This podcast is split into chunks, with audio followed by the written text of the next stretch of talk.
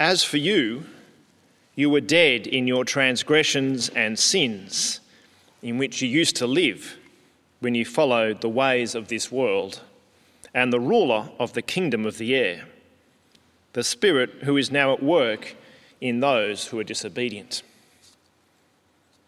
All of us also lived among them at one time, gratifying the cravings of our flesh and following its desires and thoughts. Like the rest, we were by nature deserving of wrath. But because of his great love for us, God, who is rich in mercy, made us alive with Christ, even when we were dead in transgressions. It is by grace you have been saved. And God raised us up with Christ and seated us with him in the heavenly realms in Christ Jesus, in order that in the coming age he might show the incomparable riches of his grace expressed in his kindness to us in Christ Jesus. For it is by grace you have been saved, through faith. And this is not from yourselves, this is a gift of God, not by works, so that no one can boast. For we are God's handiwork, created in Christ Jesus to do good works, which God prepared in advance for us to do. Friends, this is the word of the Lord. Thanks be to God. Hi, everyone, and good morning.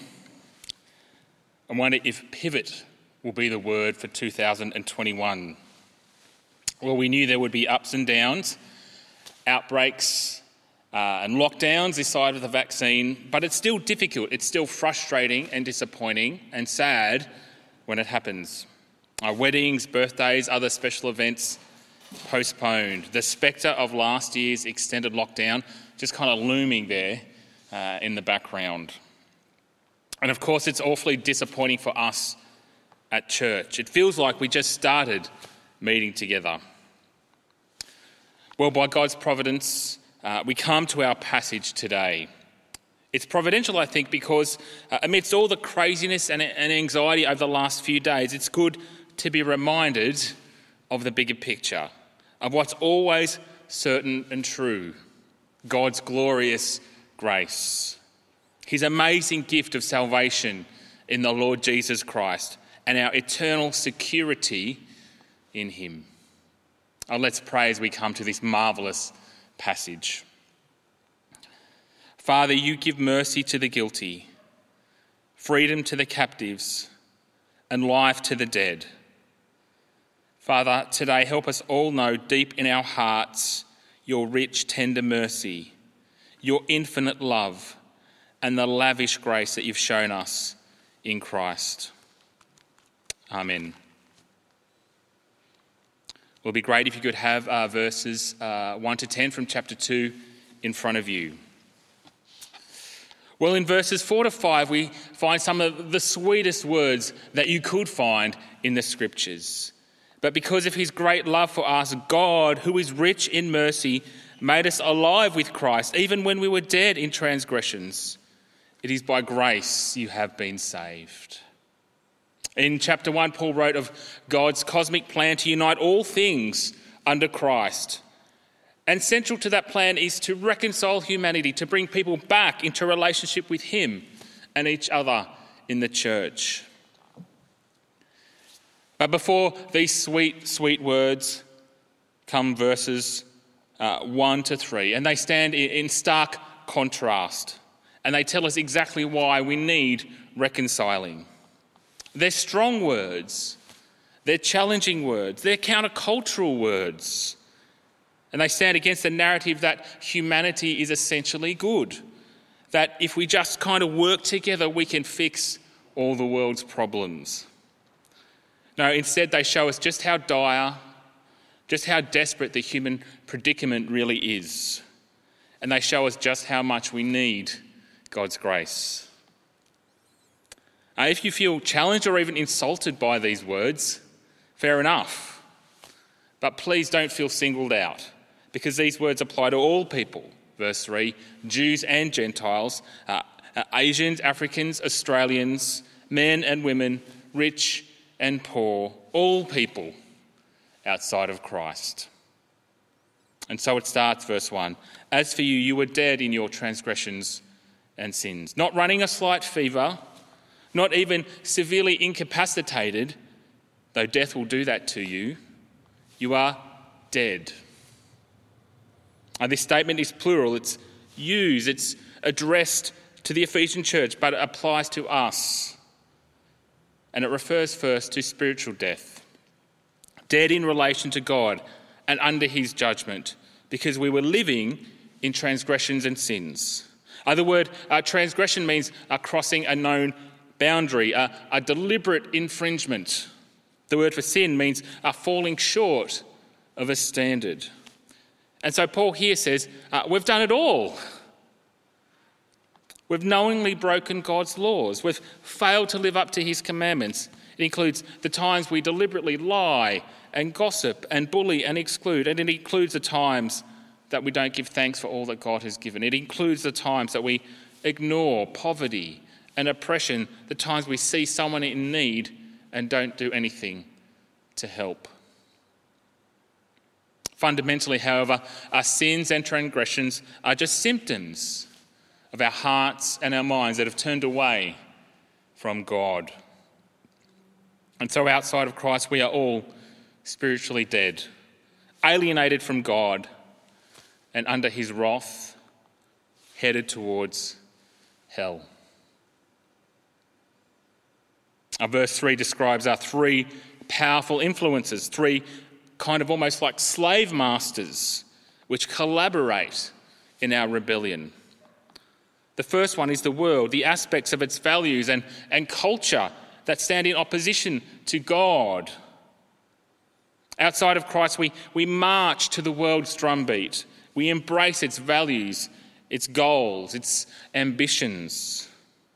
We accept and promote the idea that we can define our identity, our relationships, our sexuality apart from God.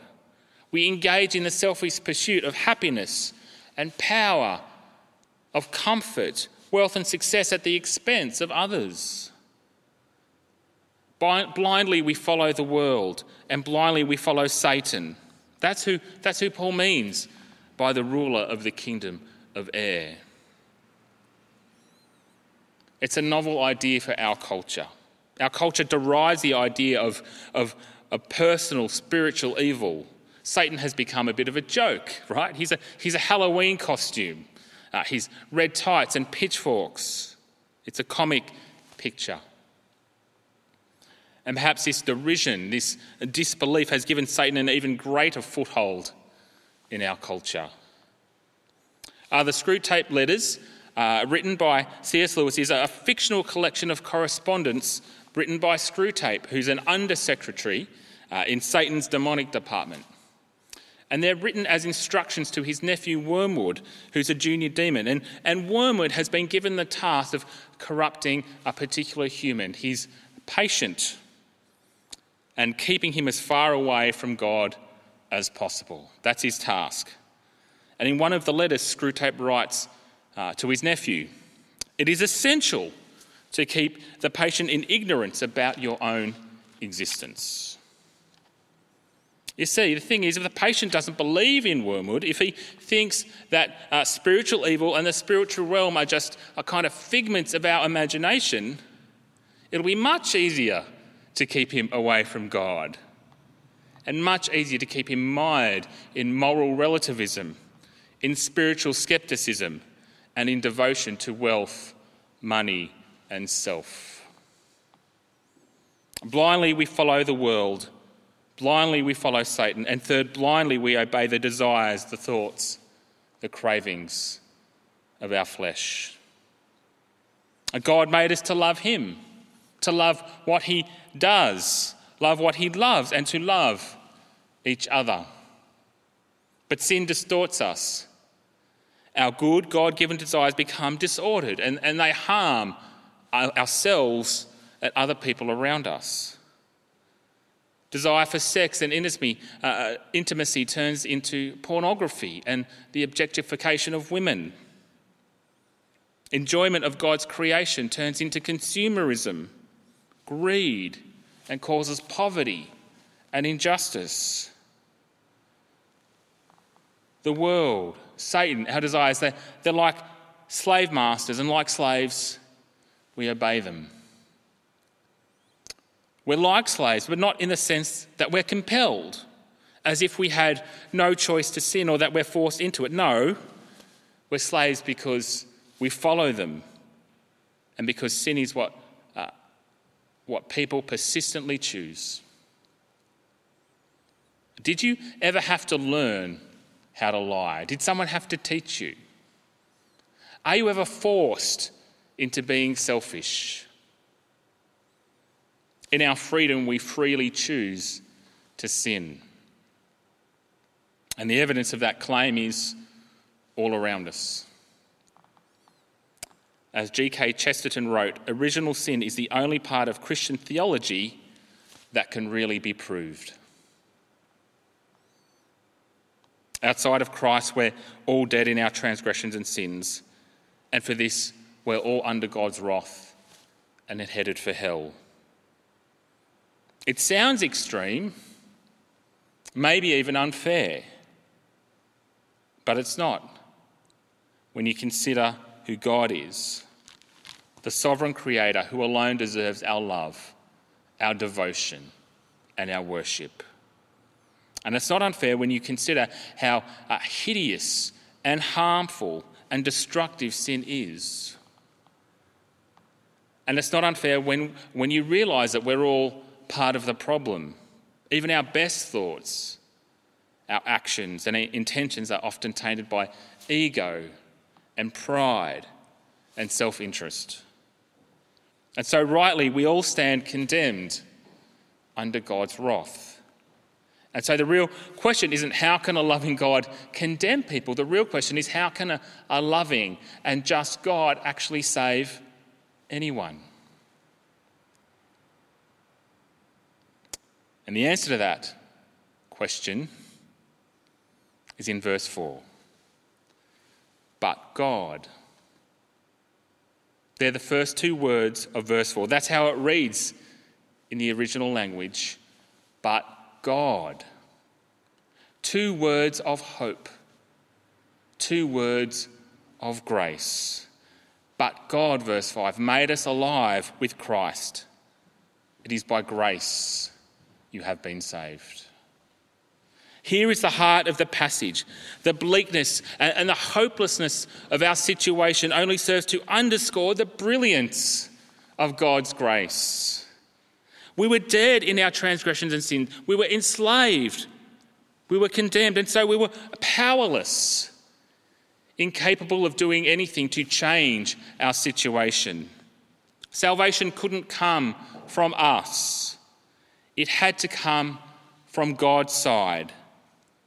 And it did through Christ. He bore God's wrath in our place. He paid the price for sin once for all, and He made forgiveness possible. And just as Jesus was made alive and raised to new life, so we are made alive with Christ when we're joined to Him. This means that now we have a new a living and reconciled relationship with God. And it means uh, in the future, when uh, we'll be raised with Christ and live with Him for eternity.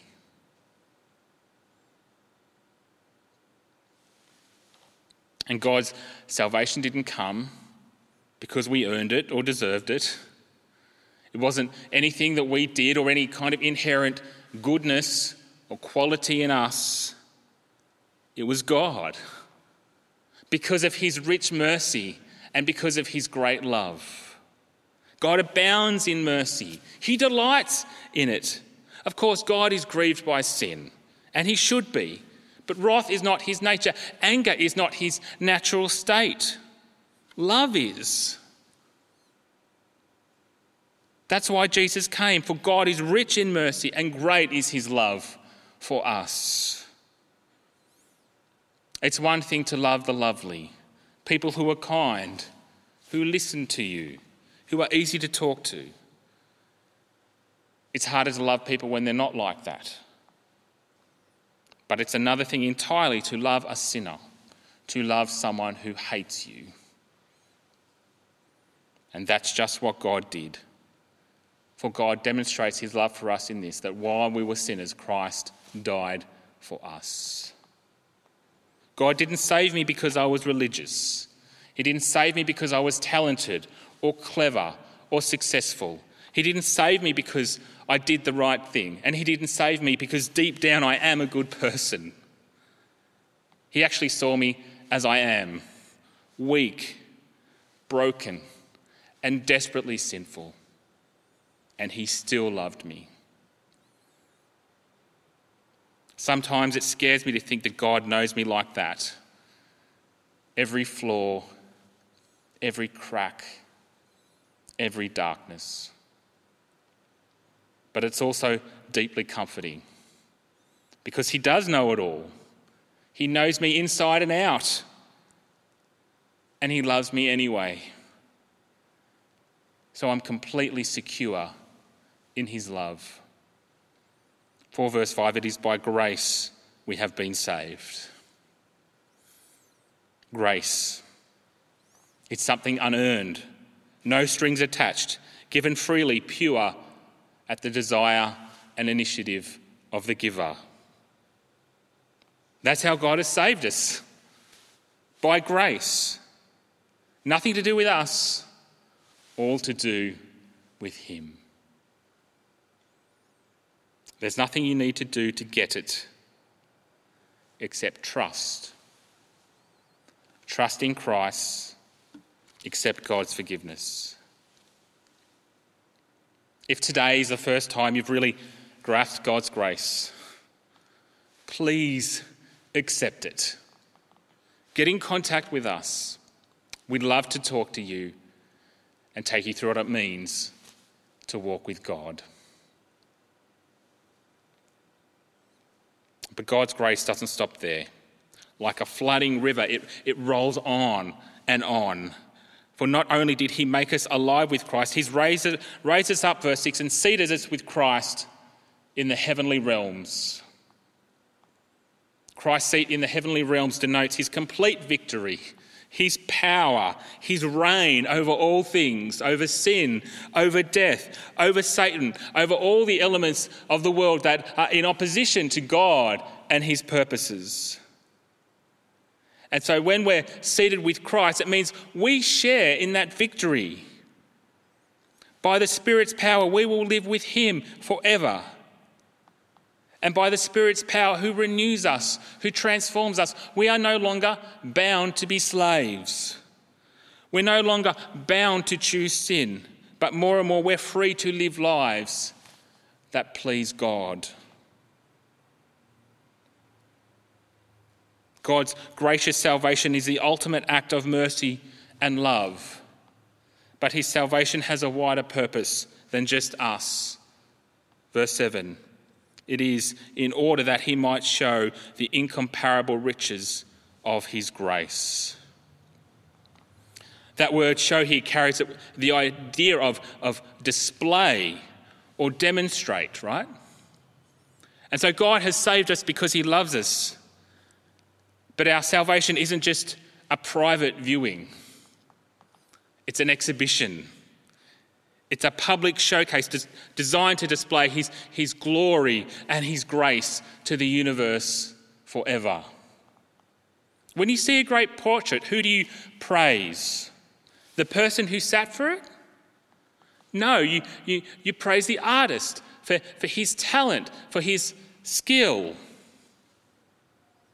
We are God's masterwork. And God has saved us so that all would see the incomparable riches of His grace that He's shown to us in the Lord Jesus Christ. And that they would give Him the glory, the praise, and the worship. Brothers and sisters, remember that. Remember who you are as you live your life before others at school, at work, at uni, in your neighbourhoods. Remember that you are a showcase of God's grace. Brothers and sisters, remember who we are as a church in our conduct, in our worship, in our outreach, and in our life together. In a pandemic and out of it, we are a showcase of God's grace.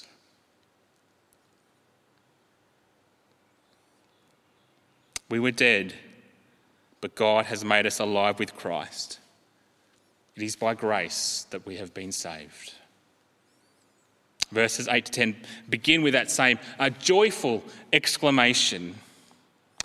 And here Paul explains what it means and what it doesn't mean to be saved by grace. And his purpose is, is emphatic to dismiss any idea that salvation comes because of any work or any merit on our part. Verse 8 we are saved through faith. Verse 9 salvation is not by works.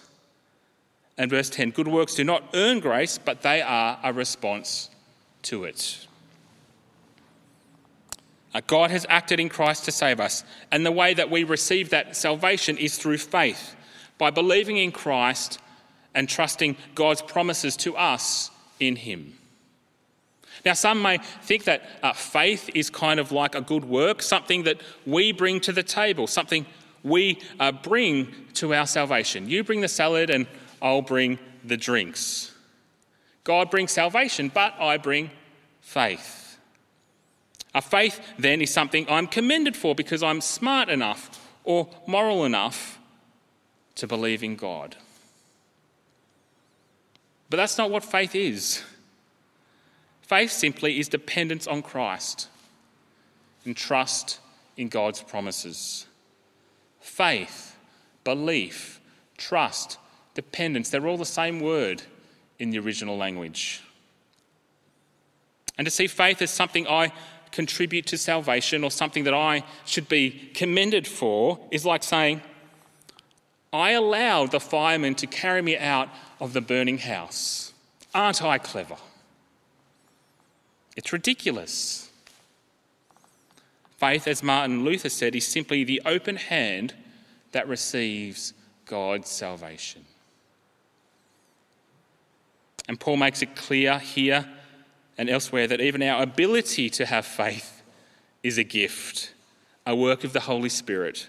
And so it's all grace, both the salvation offered and the faith we have. As Paul says, this is not from yourselves, it's a gift of God. And just in case we haven't got the point yet, Paul makes it crystal clear in verse 9 salvation is not by works. He seems to be labouring the point. It must be because the point is really important. And it is. We need to really understand salvation is only by grace because salvation by works, by what we do, is our default position. Just take a look at some of the major religions in the world today. Judaism, we're saved by keeping the law. Islam, saved by pleasing Allah, following His commandments. Buddhism, saved by our efforts at self denial. Pagan religions, get right with God by offering sacrifices. Notice the one thing they all have in common. The path of salvation is based on what you do to make yourself worthy. It's not by grace. By nature, we're dead, we're enslaved, we're condemned. There is nothing we can do to make ourselves worthy. Salvation has to be by grace. These words applied to the Jewish people in Paul's time, who were tempted to think perhaps that they were morally superior because they kept the law, morally superior to everyone else. But these words also apply to Christians then but also now. We have no grounds for boasting, no grounds for self confidence. We are not morally superior. We're not more righteous, more holy, more worthy of God's mercy and love. The only thing I bring to the table is the sin from which I am saved. We're not better, we're just forgiven. Unworthy sinners, unworthy recipients of God's glorious grace. So, then, what is the place of works? We know God wants us to honour and please Him, to love Him, and to love others. In verse 10, Paul shows us how it all kind of fits together. For we are God's handiwork, created in Christ Jesus to do good works, which God prepared in advance for us to do. You see, good works do not earn grace, but instead are a response to it. God has recreated, recreated us in Christ to do good. God is like an expert craftsman, and in Christ, by His Spirit, He's, he's remade us, recreated us as individuals and as His church. Through the gift of His Spirit, He's putting to death sin in us, and He's empowering us to live lives and a life that's oriented towards Him and to loving others. And all that is a work of His grace. And so our works don't lead to salvation. In fact, our works that we do outside of Christ, our sin and transgression, only lead to death. But God's work of salvation in Christ, that leads to life. And the life God gives us by His Spirit leads to good works. The Christian life is truly a story of grace from beginning to end.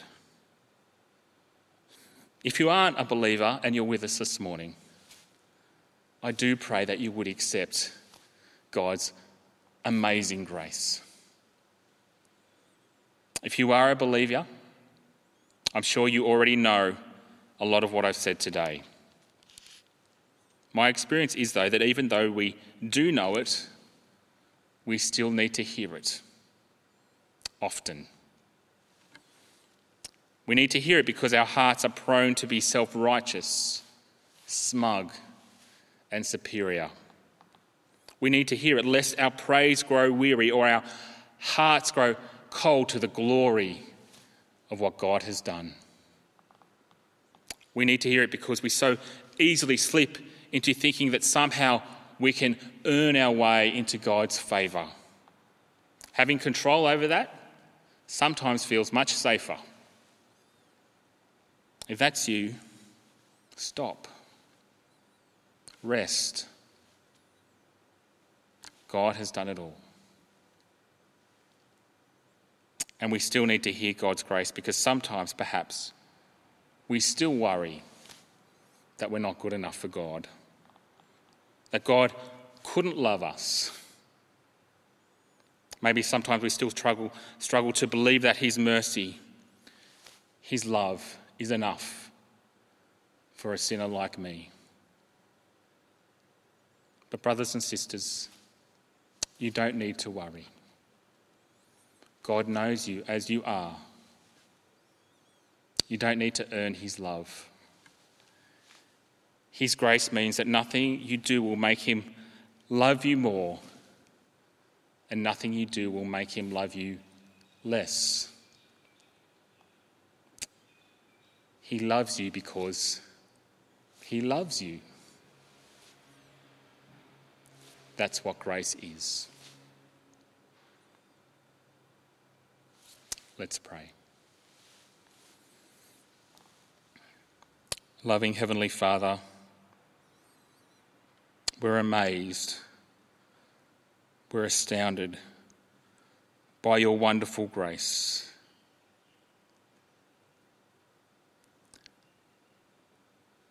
Father God, we praise you for it. Help us all to know it and to rest in it. Amen.